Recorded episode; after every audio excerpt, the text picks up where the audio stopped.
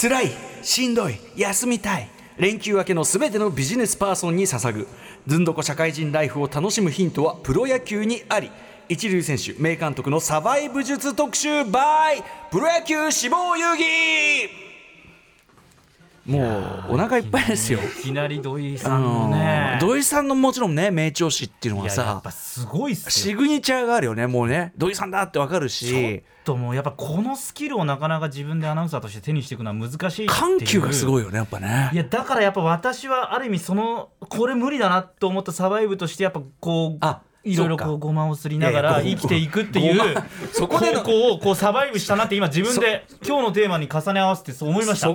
そこで見つけ出すサバイブはごまなんですか。いやもう皆さんよろしくお願いしますみたいな。久保崎君ならではのねその実況術。いやちょっとね土井さんやっぱすごいなと思いました。で土井さんもすごいしそのディレクター保坂あかりさんの手数の多さがやっぱこれプロフェッショナルとプロフェッショナルの最初から味濃い料理にさらに調味料が7種類ぐらい入ってるこういう感じねえお腹いっぱいなんですけども。ということで改めてね大型連休明け皆さんいかがお過ごしでしょうか、一発目のアフターシックスジャンクション特集は、今日から仕事ということで、一気に現実に引き戻されてですね、仕事モードでもうぜいぜいしてる人いっぱいいるんじゃないでしょうか。そんな皆さんの心にビタミンをということで、プロ野球選手のタフなエピソードを持ってきてくれました。プロ野球志望いいことライターの中溝康隆さんです。中溝さんいらっしゃいませ。よろしくお願いします。よろしくお願いいたします。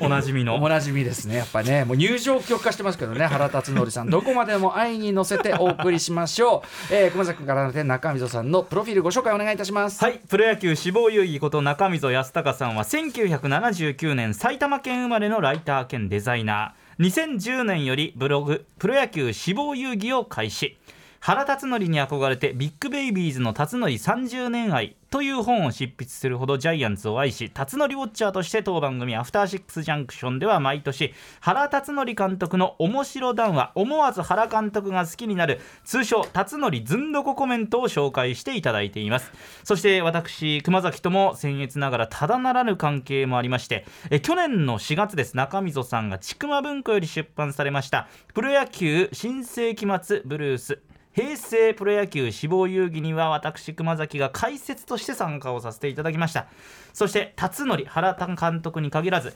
80s カルチャーとしてのパリーグとんでも列伝や助っ人外国人列伝などいつも軽妙な中溝節でお話いただいております。はい、ということで今年の2月6日月曜にご登場いただきました、その時はねダンシングオールナイトね、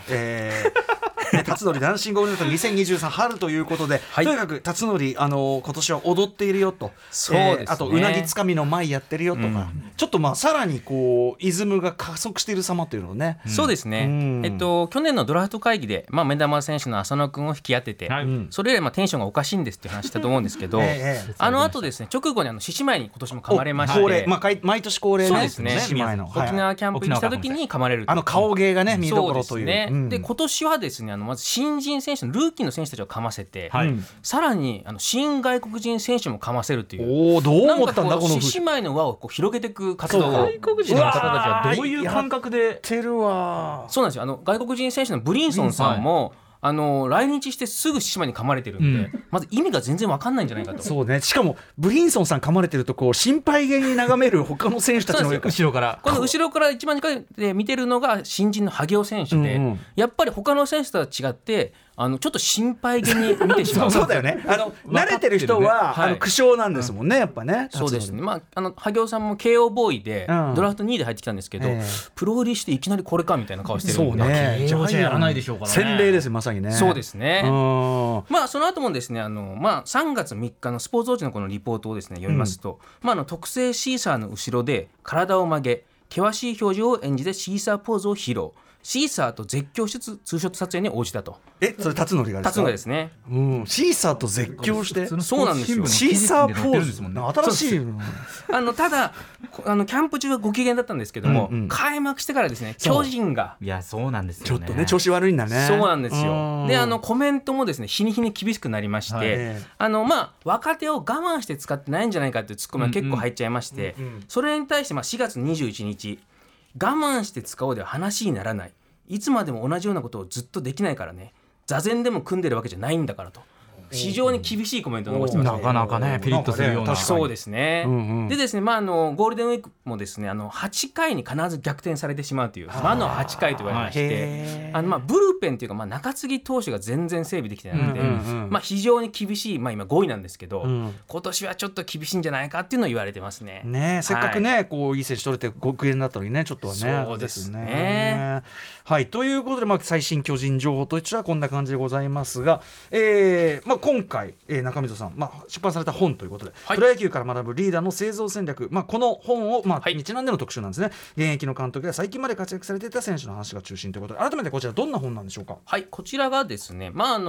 自分も10年間会社員生活してまして、うんうん、まあ、その時、まあ、なんかこう仕事で心折れそうになった時には必ずプロ野球を見てこう参考にしたりとか、うん、まあ、例えば上司に評価されないなって思ったらプロ野球見て評価されてない選手の立ち振る舞いをこう見てみるとか、うんうん、なんかこうプロ野球からまあ社会人のサバイバル術を学んできたので、うんうん、ちょっと今回はそれを一冊にまとめたいなと思いました。はい、でですね、まあ、気づいたら、うん、結構自分がこう選手からこうコーチ監督の方に年齢がこう上がってきて、うんうん、なんかこう管理職的なこう目線も入れたら面白いかなっていう感じで書きましたね。はいはい、なんかとかく確かに選手中心に書かれがちだけど、はいね、監督としてまたその選手としてのキャリアと全然違いますもんねやっぱね。うん、そうですね、まあ、選手時代にすごくわがままだった選手が、うん、監督になった途端にいきなり厳しくなったりとか、うんうんうん、なんかこのアンビとムチの使い分けとかがこうなんか人によって全然違うので、うん、なんかその辺のマネジメント術も今回ご紹介したいなと思います。うんうん、ある意味必要なキャラ編とかね、そのそうですね、はい、しかし今回びっくりするのはプロ野球から学ぶリーダーの生存戦略、はい、中水さんの今までの本の中で、はい、本当にガチでビジネス書みたいな、そうですね、いやビジネス書なんだけど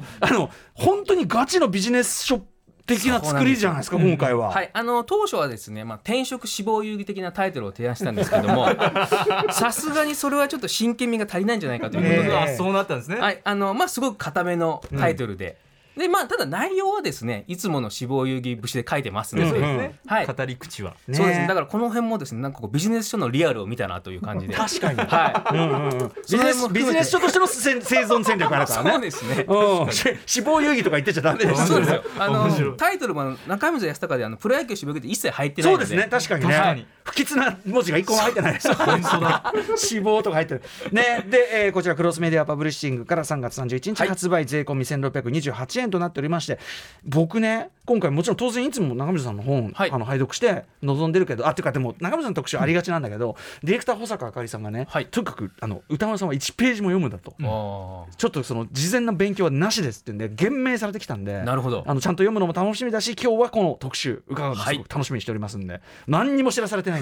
わかりました。台本も割とこう空白が多いんですよ、あえて私も今までで一番空白が多いかもしれないですね、後から持ってきますって言われてるんでわ、はい、かりました。はい、ということでプロ野球の一流選手名指揮官いやさ名物指揮官の世渡り術、まあ、私もちょうど監督世代になってきた感じなんで、そうですね、はい、50代の、中溝さんに語っていただきます。中溝さんよろしくお願いします。はい、時刻は8時12分です。アフターシックスジャンクション特集コーナービヨンドザカルチャー、今夜のゲストはプロ野球志望優衣こと中溝康隆さんです。よろしくお願いします。よろしくお願いします。今までね土井アナのこれが入るんですね、やっぱね、うんうん、ですね、ここからもどんどん出てきますから。でもさっきのその、はい、中溝さんがちょろっとおっしゃってたそのプロ野球が、まあ、だからその上司強力な上司がいる中ではい、はい、どうやって自分はこう立てていくかっていうんで、そうですよね、ゴマを吸ってとか言ってたけど、はい、それでいいのかどうかちょっとこうやったりもね、いろんなやり方がありますから制作の皆さんにいやちょっと僕頑張ってるんですよみたいなのも一つのね生き方だとは思いますよ、まあ、やらないよりはね、まあ、はいはい、いい感じでやった方がいいだろうけどね、ちょっとそのあたりも出てくるかというあたりでございます。ということで何かの変化を求められる今の時代、一流と呼ばれる選手や指揮官たちは仕事の壁にぶち当たった時どんな手法でサバイブしチャンスをつかんできたのか、今夜はプロ野球から学ぶリーダーの生存戦略についての特集でございます。改めて、はい、今野球界全体として監督ってどういう方がなってるんですか。はい、そうですね、まあ、ここ数年でかなり若返っていまして、うんうん、ね、まあ、今12球団で60代が巨人の原辰徳監督と阪神の岡田監督の2人だけなんですよ、うんうん、で他の方はまあ50代40代とかなり若返っていますね、うんうん、でまあだいたい今引退したら2軍でこうコーチとか監督でキャリアを積んでから1軍に上がりコーチをしてで1軍の監督にというなんかすごくこう段階を踏んで1軍監督になる方が増えてます。ただこれが昔の例えば辰徳にしても1軍のコーチになったらすぐ監督になったりとかまあ新庄さんまあ、日本ハムの方なんですけども、うんうん、まあ、タレント活動していきなりこう監督になったりとかってあるんですけども、うんうん、まあ、球界のトレンドとしては去年の日本シリーズもヤクルトの高津監督、うん、オリックスの中島監督ともにこう2軍監督から1軍監督になってますね。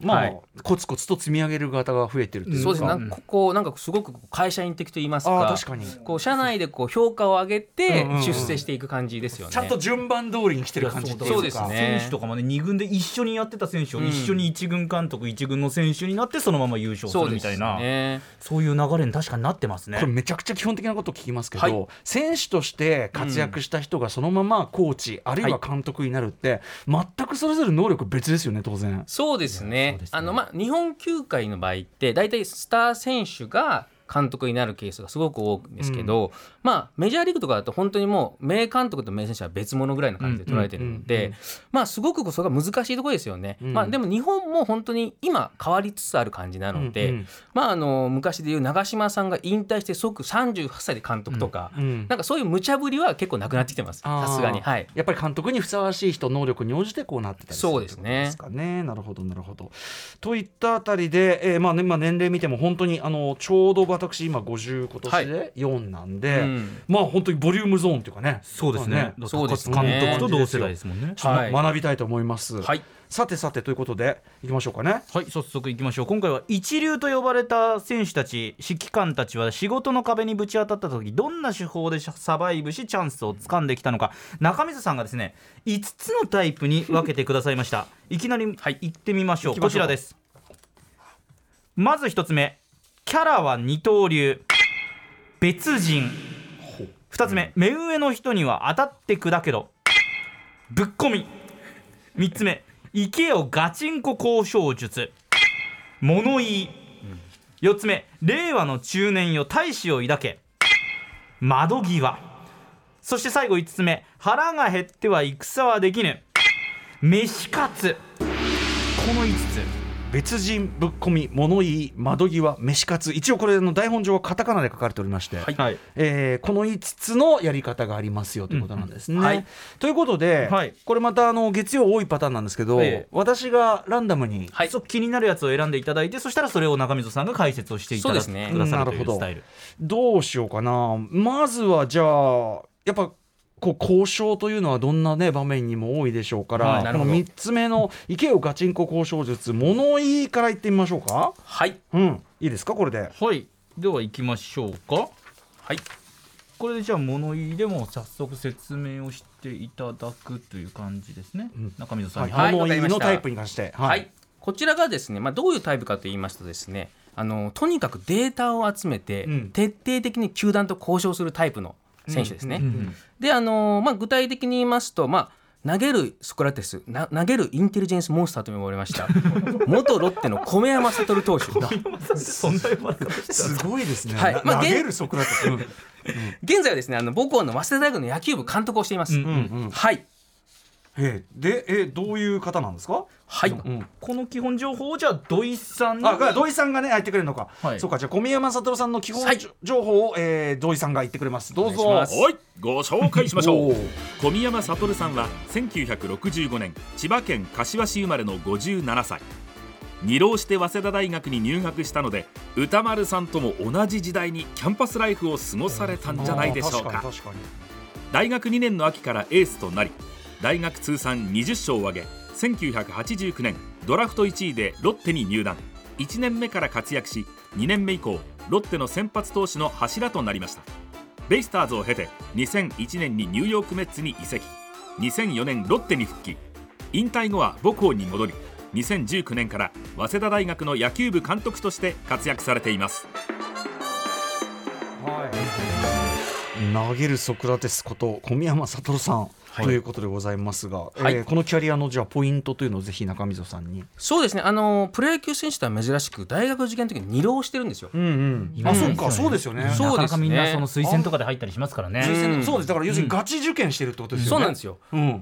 まあ、高校時代はまあそんなに強豪校じゃなくて、うん、まあ、でもただ早稲田で野球やりたいということで、うんうん、まあ、最後の最後にこうラストスパースで受験勉強してなんとか受かったみたいな感じなんですけども、ただ見事にこうキャプテンまで務めまして、って、まあ、ロッテのドラフト1位で指名されます、まあ、この年ちょうど野茂英雄さんとか、まあ、結構ゴールデン世代と言われました、すごく豊作のドラフトでして、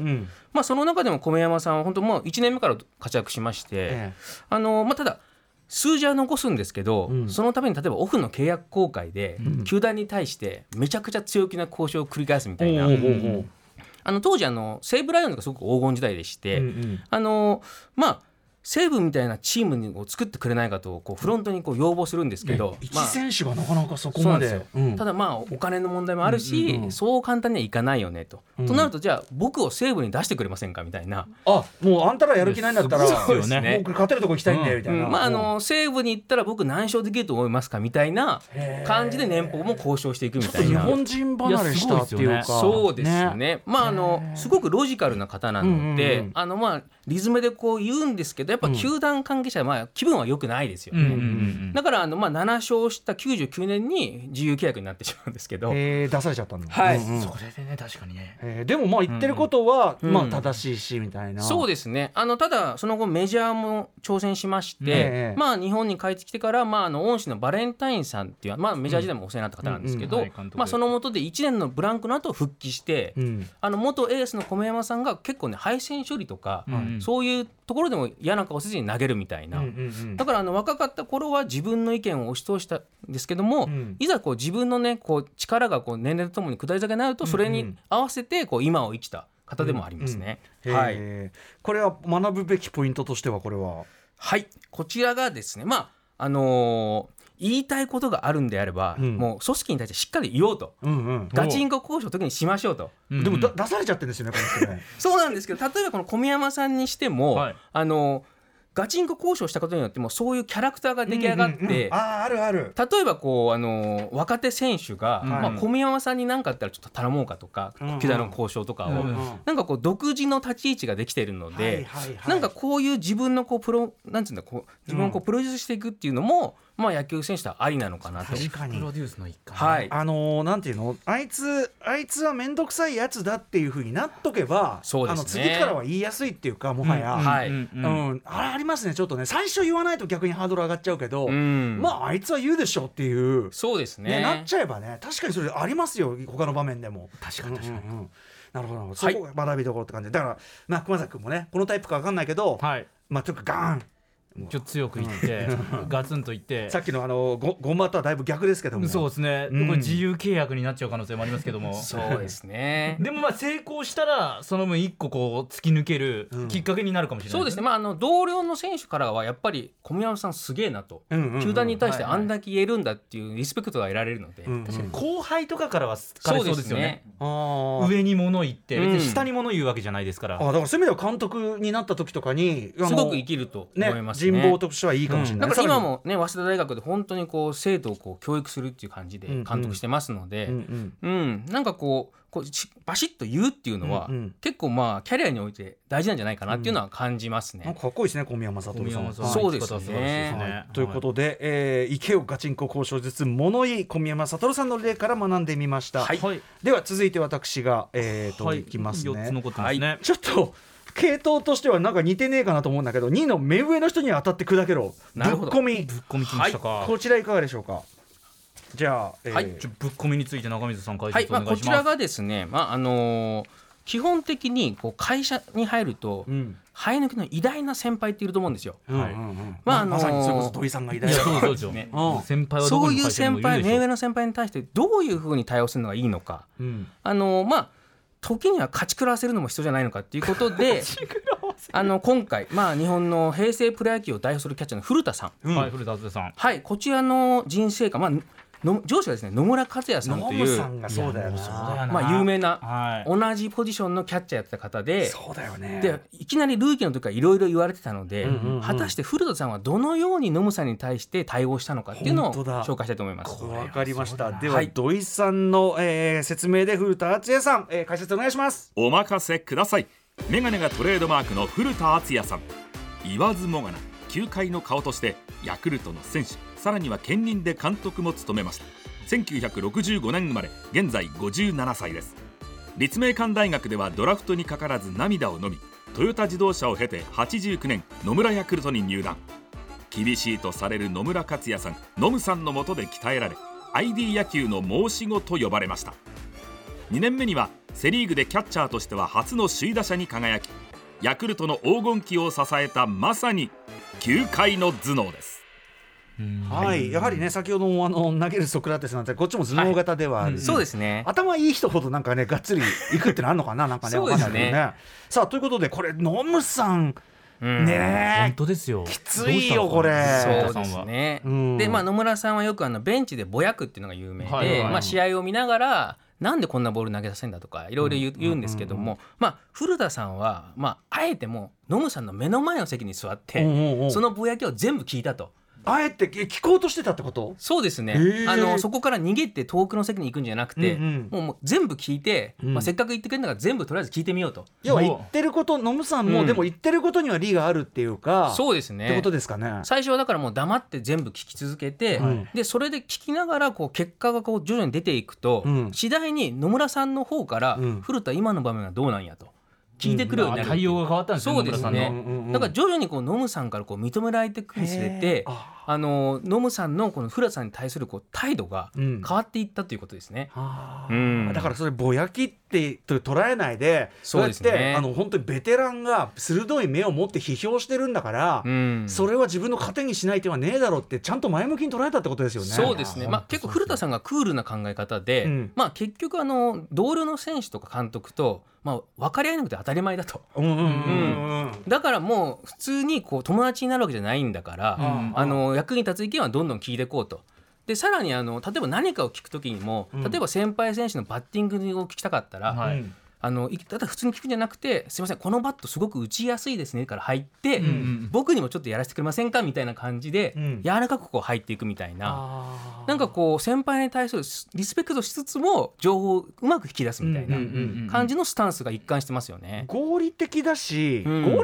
まあそれ真っ当だよね、やっぱりね。成功する人はね、そういう考えをお持ちの方も多いでしょうし、これはどうですか、強い先輩いっぱいいるクマスは。いやだからこれビビっちゃダメだなとかっていう、勝手にこっちがやっぱり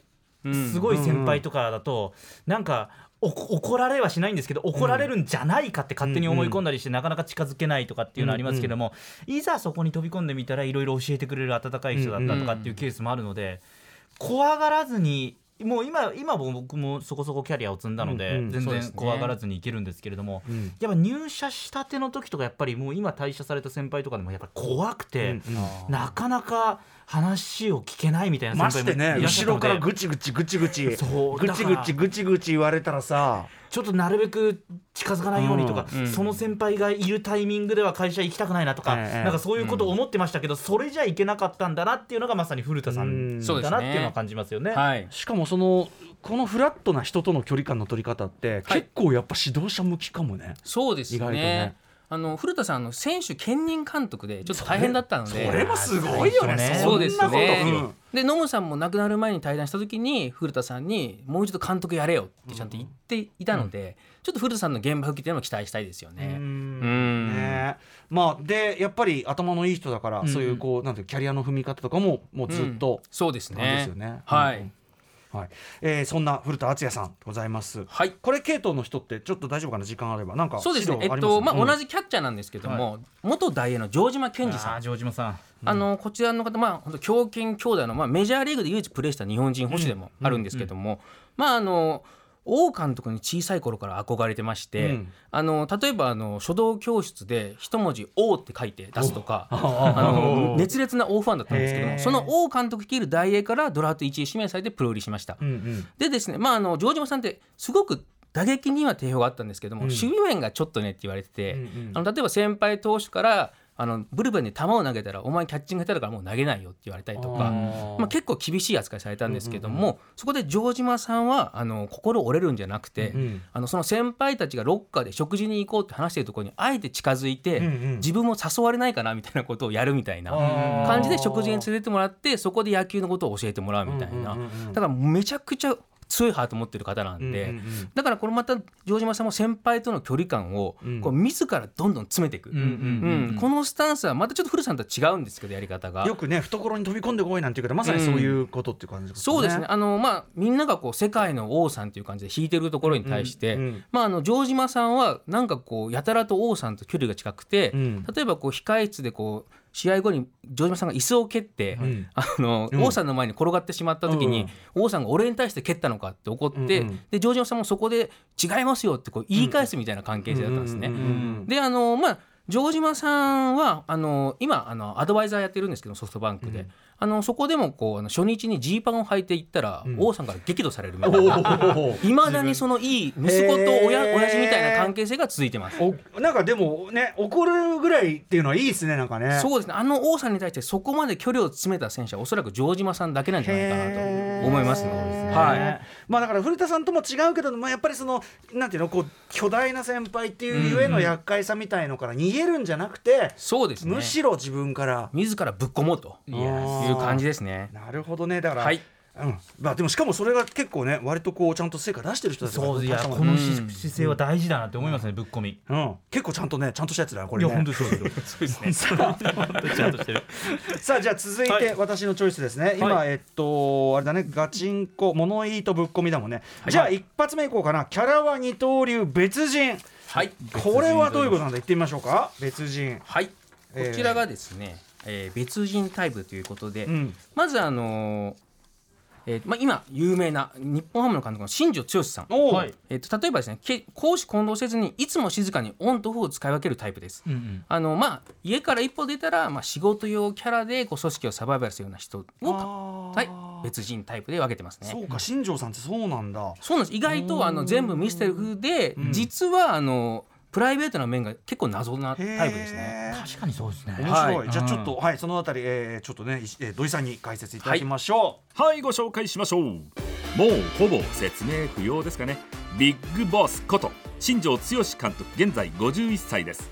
阪神タイガースでは虎のプリンスと呼ばれ人気を博し、2001年にはニューヨークメッツに移籍、日本人野手初のメジャーリーガーとなりました。3年のアメリカ生活を経て2004年、これからはパリーグですと宣言し、北海道日本ハムファイターズに入団。2006年、チームの日本一を成し遂げ引退。そして去年からファイターズのビッグボス、現在は監督として指揮を執っています。もちろんね、土井さんおっしゃる通り説明不要だけど、でも我々そういう意味では、はい、パブリックイメージとしてのビッグボスしか見てないっていうか、うんうんうん、ことなんですかね。そうですね、意外と例えば現役時代も筋トレするとジーンズが履けなくなんか嫌だとかっていうのがそれが夢なんですけど、ねはい、実は隠れてめちゃくちゃ猛練習を重ねてたぐらいの感じで、うんうんうんうん、すごくこう職人肌と言いますか、例えばグローブもですね7,500 円で若手の頃に買ったものをずっと手入れしながら最後まで使い続けるみたいな一面もありました、はい、だからなんかド派手なみたいなのはあくまでサービスっていうか、うん、そうですね、感じなんですかね。なんかすごくこう新庄さん自体がこう今もこうスーパーカーに乗って登場とかいろいろするんですけども、意外と役に対しては最新のものをこう取り入れたりとか、うんうん、なんかこう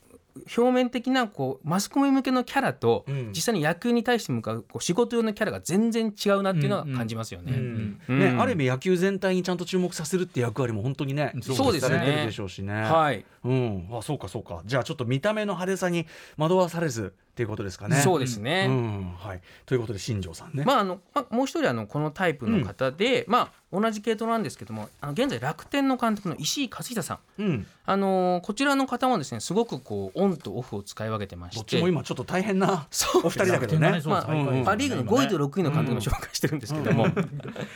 まあ、石井さんもですね、まあ、ゆるキャラという感じで現役時代はキャラを作ってまして、うんうん、すごく有名でした。でですね、石井さんのじゃあ石井さんの情報を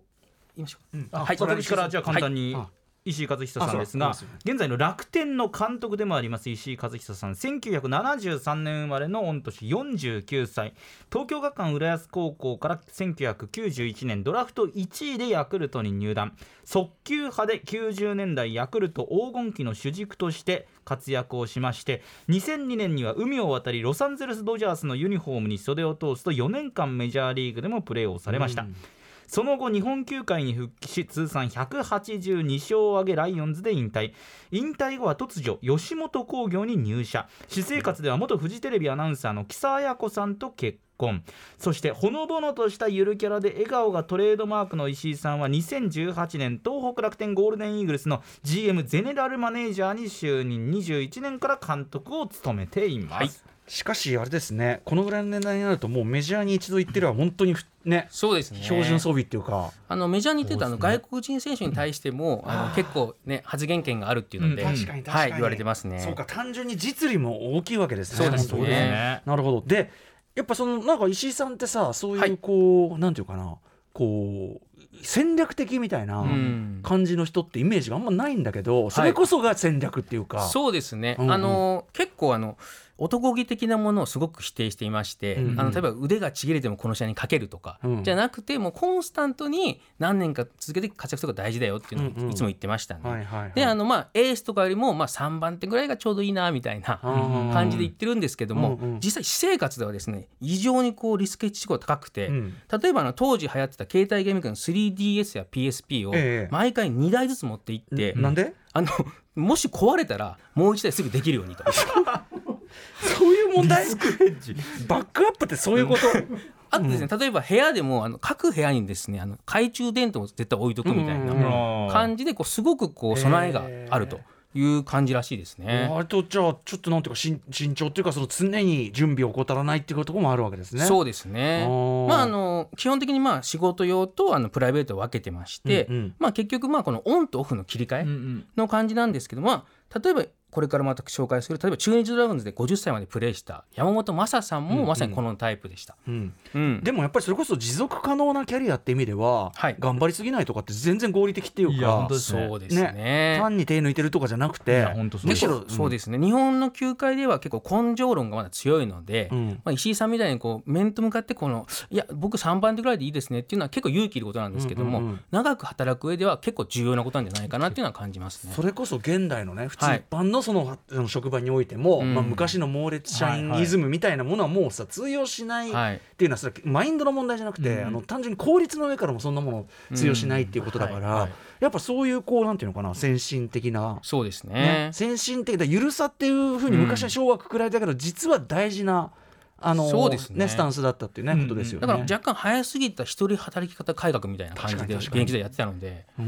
今本当石井さんの考え方が若手選手にはすごく合うんじゃないのかなっていうのは感じますね。時代をかなり先に行ってたんですね、石井さんの方は。そうですね、なるほど、はい、はい、ということで石井一久さん、ね、はい、新庄さんと並んでですね、別人ということで、切り分けがオンオフの切り分けがはっきりするタイプ、ございます。私もオンオフすごいはっきりするタイプですからね、やっぱねこれを学んでいきたい。山本昌さんもそうですね、行くの行くのね、はい、行くってことにして、はい、はい、これもじゃあ土井さんですか、うん、あるの、うん、土井さんの解説なの、はい、はい、お願いします。はい、ご紹介しますよ。山本昌さん、本名山本昌弘さん、1965年生まれの57歳なんですが、なんと7年前まで現役で活躍したタフネス左腕です。神奈川の日大藤沢高校から中日ドラゴンズに入団したのが84年。5年目にブレイクすると、94年には沢村賞、さらに最多賞は3回獲得。41歳でノーヒットノーランを記録するほか、49歳でも白星を挙げ、数々の最年長記録を打ち立て、50歳で引退されました。はい、山本昌さんということですよね。そうですね、中日で32年間現役生活続けまして、50歳での登板という記録も作りました、でですね、この山本昌さんがですね、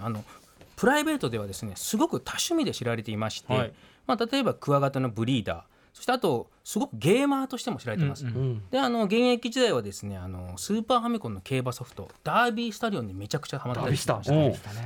えば当時球界でなんかイベント等があって、控室で山本さんが他のチームの選手に対して、お前のチームにダビスタ強いやついないかって聞き回るみたいなもう対戦相手がもう中日にいなくなっちゃうぐらい強かったらしいんですよ。へー、うんうんうんうん、ですごくハマりして、で当時ラジコンにもめちゃくちゃハマりまして、怪我をした時にリハビリ中に散歩中にラジコンしてる方々を見かけまして、はい、でそこからラジコンのこの奥の深さにはまっちゃったという感じでして、山本昌さんのこのセットポジションの投球フォームがラジコンのコントロールを構えてるのとほぼ同じっていう説もありますねポーズがね、はい、で現役時代に確か全国大会4位とか取ってますね、ラジコンの。すごいっすよね。だから趣味が多いだけじゃなくて結構極め型っていうか。そうですね、ダービースタジオも好きなんですけども、そのまま馬好きが高じまして、一口馬主的な感じで移動中の新幹線でずっと馬の DVD を見続けるみたいな感じらしいので、本格的な本当馬好きですね。で先日はアニメのウマ娘、こちらに解説の声優役でデビューしてます、はい、だから要は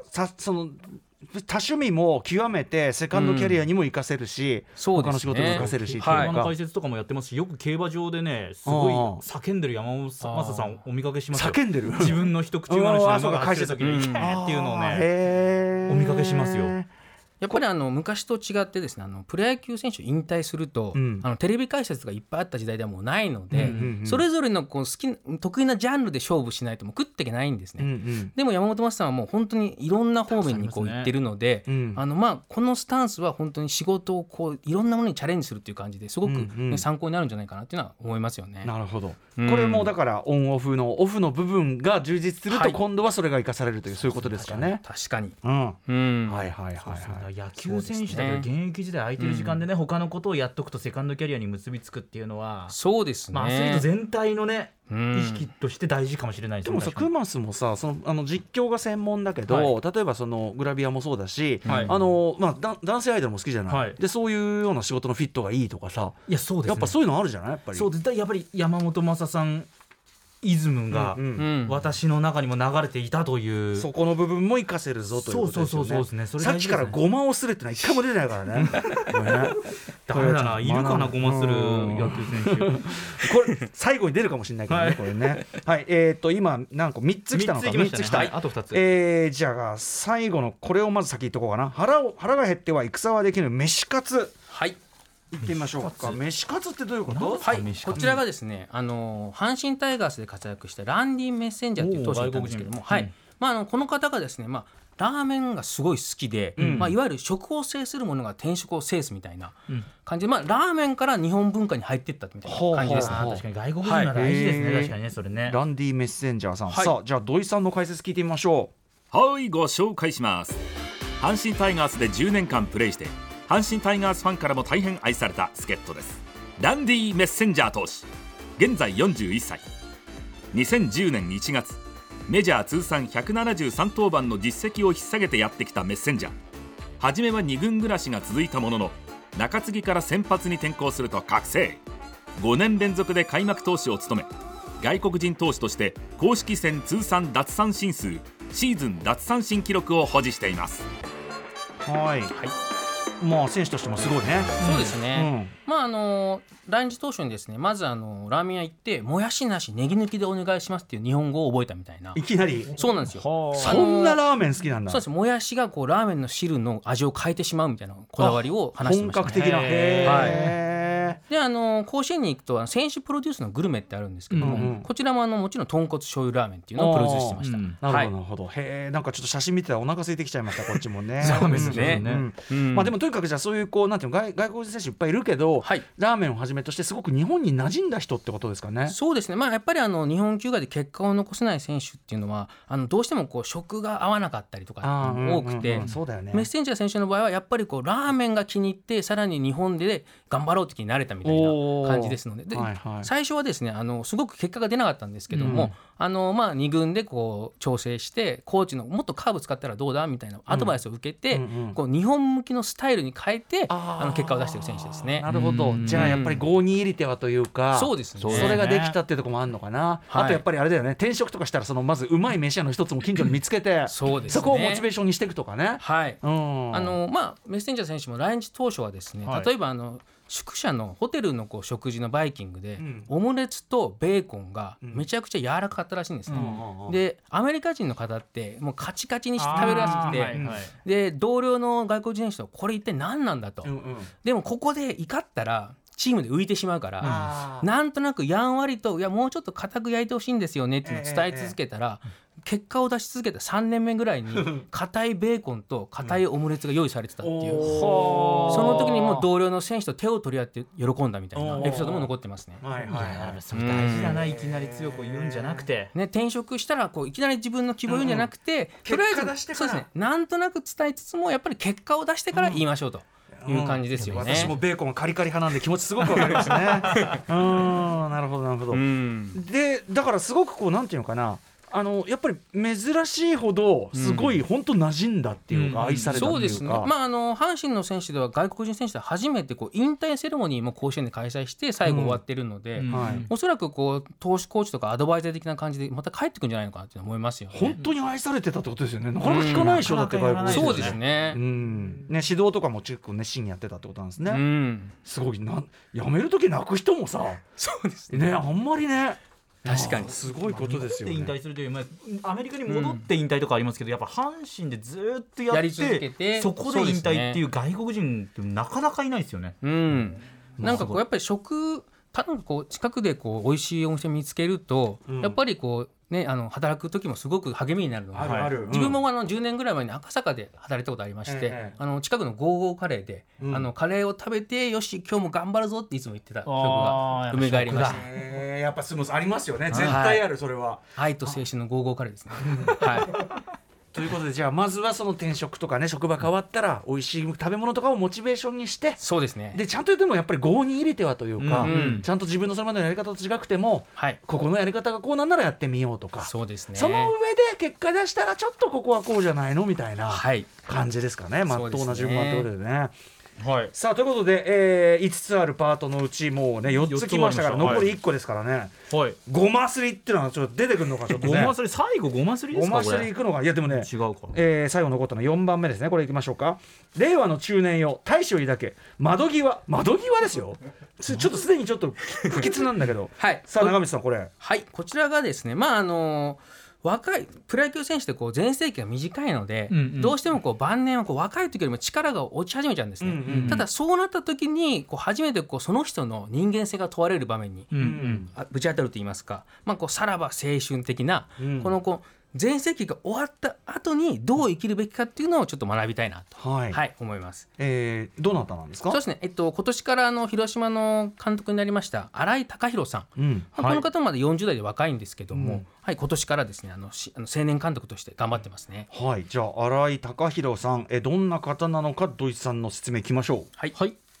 そうか、これ土井さんないのか、そうか、これ私ですね、はい、いきますね、はい、今年から広島東洋カープの監督に就任しました新井貴浩さんです。1977年広島生まれの現在46歳、1998年駒澤大学からドラフト6位で地元のカープに入団、2005年にはホームラン王に輝き FA 権を使って阪神に移籍、2015年8年ぶりに古巣広島に復帰すると25年ぶりのリーグ優勝を牽引、球団史上初のリーグ3連覇に貢献されました。2018年に現役を引退、これ TBS でも野球解説者を務めてくださいまして、うん、今年監督として現役復帰、電撃復帰を果たしました、はいはい、ということでそんな新井さん、はい、どんなこのキャリアのポイントはどうでしょうか。そうですね、新井選手さんはですね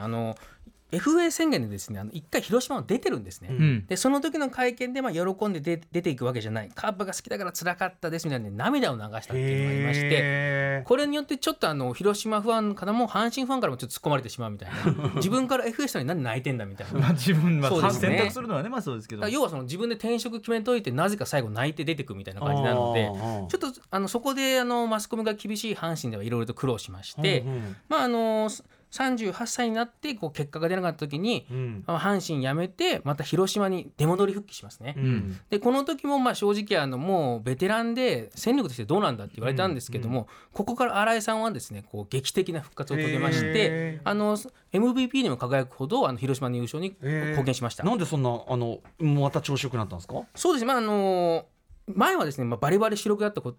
ですけども、復帰した時にはもう自らこう若い選手の輪の中に入って、うんうん、いじられ役でいいやみたいな感じで溶け込んでいったという感じが強かったですよね、うんうん、そっか、うん、まあだからやっぱりそこもなんていうのかな、ずっと俺はこうだからって固まんないでみたいなとこもあったんですかね、うんうん、そうですね、うん、まあまあ、その選手時代もこのすごくこう最後はこう円満な感じで辞めまして、うんうんうんうん、でそれが今の監督につながってるので人柄がいいんだな。人柄めちゃくちゃいいですね。そうですね、うんうんうんうん、でまあもちろん監督としてもですね、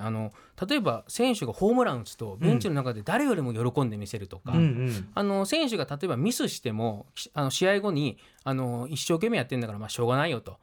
まあ、こういうこともあるから次の試合頑張ろうねみたいな感じで選手を決して責めないんですよ、うんうん、まあ、対照的に辰徳の場合はあえて言わしてもらうかみたいな感じで名前出しました ね、 そうですね、選手名を出しちゃうんでこの辺がちょっと新井さんのこの今のこの兄貴分の共に戦う的な監督像と、うんうんうんうん、昔の怖い親父的な辰徳の60代の監督がちょっとやっぱ時代が変わってきてんだなっていうのは感じますよね。あとそのずっとスターだった辰徳と、うん、そのキャリアの浮き沈みっていうか経験してる新井さんの差もあるのかな、やっぱりね。確かに痛みを知るっていうかさ。そうですね、うん、でもそういう意味ではキャリアの浮き沈みも上に立った時に生きるかもしれないみたいな、うん、そうですね、そういうのもあるかもしれないよ。いろんな経験もされてますし、あとドラフト6位ですから、うん、そうですね、叩き上げなんで。そうなんですよ、最初やっぱホームラン王になるまでやっぱりかなり苦労して、うん、自分は天才じゃない努力でここまで来たみたいな、うん、ただこれ選手が自分たちの時はこれだけやっていたんだみたいなことを新井さんが今の選手に話して、うんうん、そしたらその逆ダッシュ俺の時は何十本やってたけどなみたいなことをキャンプ中に言って、うんうんうん、そしたら選手たち全然その本数やらないで引き上げちゃってでも新井さんそれに対してなんかじゃあ俺の時はこうだったみたいなこと言うんじゃなくて、なんかもうそれはそれで今の選手たちはこうだよねみたいな感じで終わっていくっていう。なるほどね。で新井さんだからこそ選手たちはこう無理することなくやっぱり自分のスタンスでいけるから能力発揮できるみたいなところもあるのかもしれない。そうですね、だからそのいい意味でちょい舐められもあるっつうのかなそうですね、愛されるね、それって大事でさ、ちょうどいい舐められ、そうですね、上に立つ人間ほどだからこれは大事ですよ、うん、これね、うんうん、まあ、ということで私ども ねちょっと学んでいかなきゃいけないって。なんかこう自分たちもこう一番例えば営業の成績バリバリ残せる頃って、うん、そんな長くないかもしれないんですけど、あえてこう自分の成績が落ち始めた頃にどう振る舞うかっていうのはこうそういう好きから会社から見られてんじゃないのかなっていうのは結構新井さんから教わりましたね。なるほどね、はい、ついついその全盛期のつもりのまま振る舞って、うん、そうですね、でなんか空回りする人って多いけど、はい、ってことですもんね、それはね。そうですね。あ、お時間来ちゃったよ。これどうですか、まあ、こんな感じですかね。はいはいはい、いやでもすごい確かにこれビジネス書として出るだけあってちょっとなんか真っ当でした、すごく。そうですね、うんうん、あまりこうふざけないで書いたっていうのあるので、うんうん、いつもの方は何なんだってあるんですけどねえ、ごますりじゃないんですよ、はい違うじゃない、ね、うん、生き方はセンサー万別ですけどまずさ、ごますりって言ってる時点でダメだからもうこの放送上で ねその手使えないからってことですから。ごますりって言っちゃったらね、そう向こうサイドにもごますってんだって思われちゃうんですからねごまって言ってたからあいつって、ね、本当よろしくな本輪車やめましょう、そういうのね改めて長溝さんからこの本のお知らせしておきましょう。はい、こちらがですね、プロ野球から学ぶリーダーの生存戦略、クロスメディアパブリッシングさんから、税込み1628円で発売されています、うん、ぜひねこちらでですねプロ野球を学びつつもこう社会人サバイバル術を学んでいただきたいなと思います。他の皆さんもいっぱい載ってますもんね。そうですね、今話題の栗山監督や大谷選手にも書いてますので、栗山さん興味ある、はい、そうですね、うん、栗山さんも選手のこと、例えば源田選手のことを源ちゃんって呼んだりとか、うんうん、若干こう兄貴分的な感じもありますので、そのあたりのこのマネジメント実は皆さんもぜひ読んでいただきたいなと思います、うん、絶対こう自分を重ね合わせられる部分ね、そうですね、あるだろうってことですよね、はい、はい、ということでプロ野球から学ぶリーダーの生存戦略、クロスメディアパブリッシングから税込み1628円で出ておりますということで、いつもながら大変勉強に楽しくも勉強になる特集でございました、プロ野球志望優衣ことライターの長溝康隆さんでした。長溝さんありがとうございました。ありがとうございました。そしてナレーション担当土井アナウンサーありがとうございました。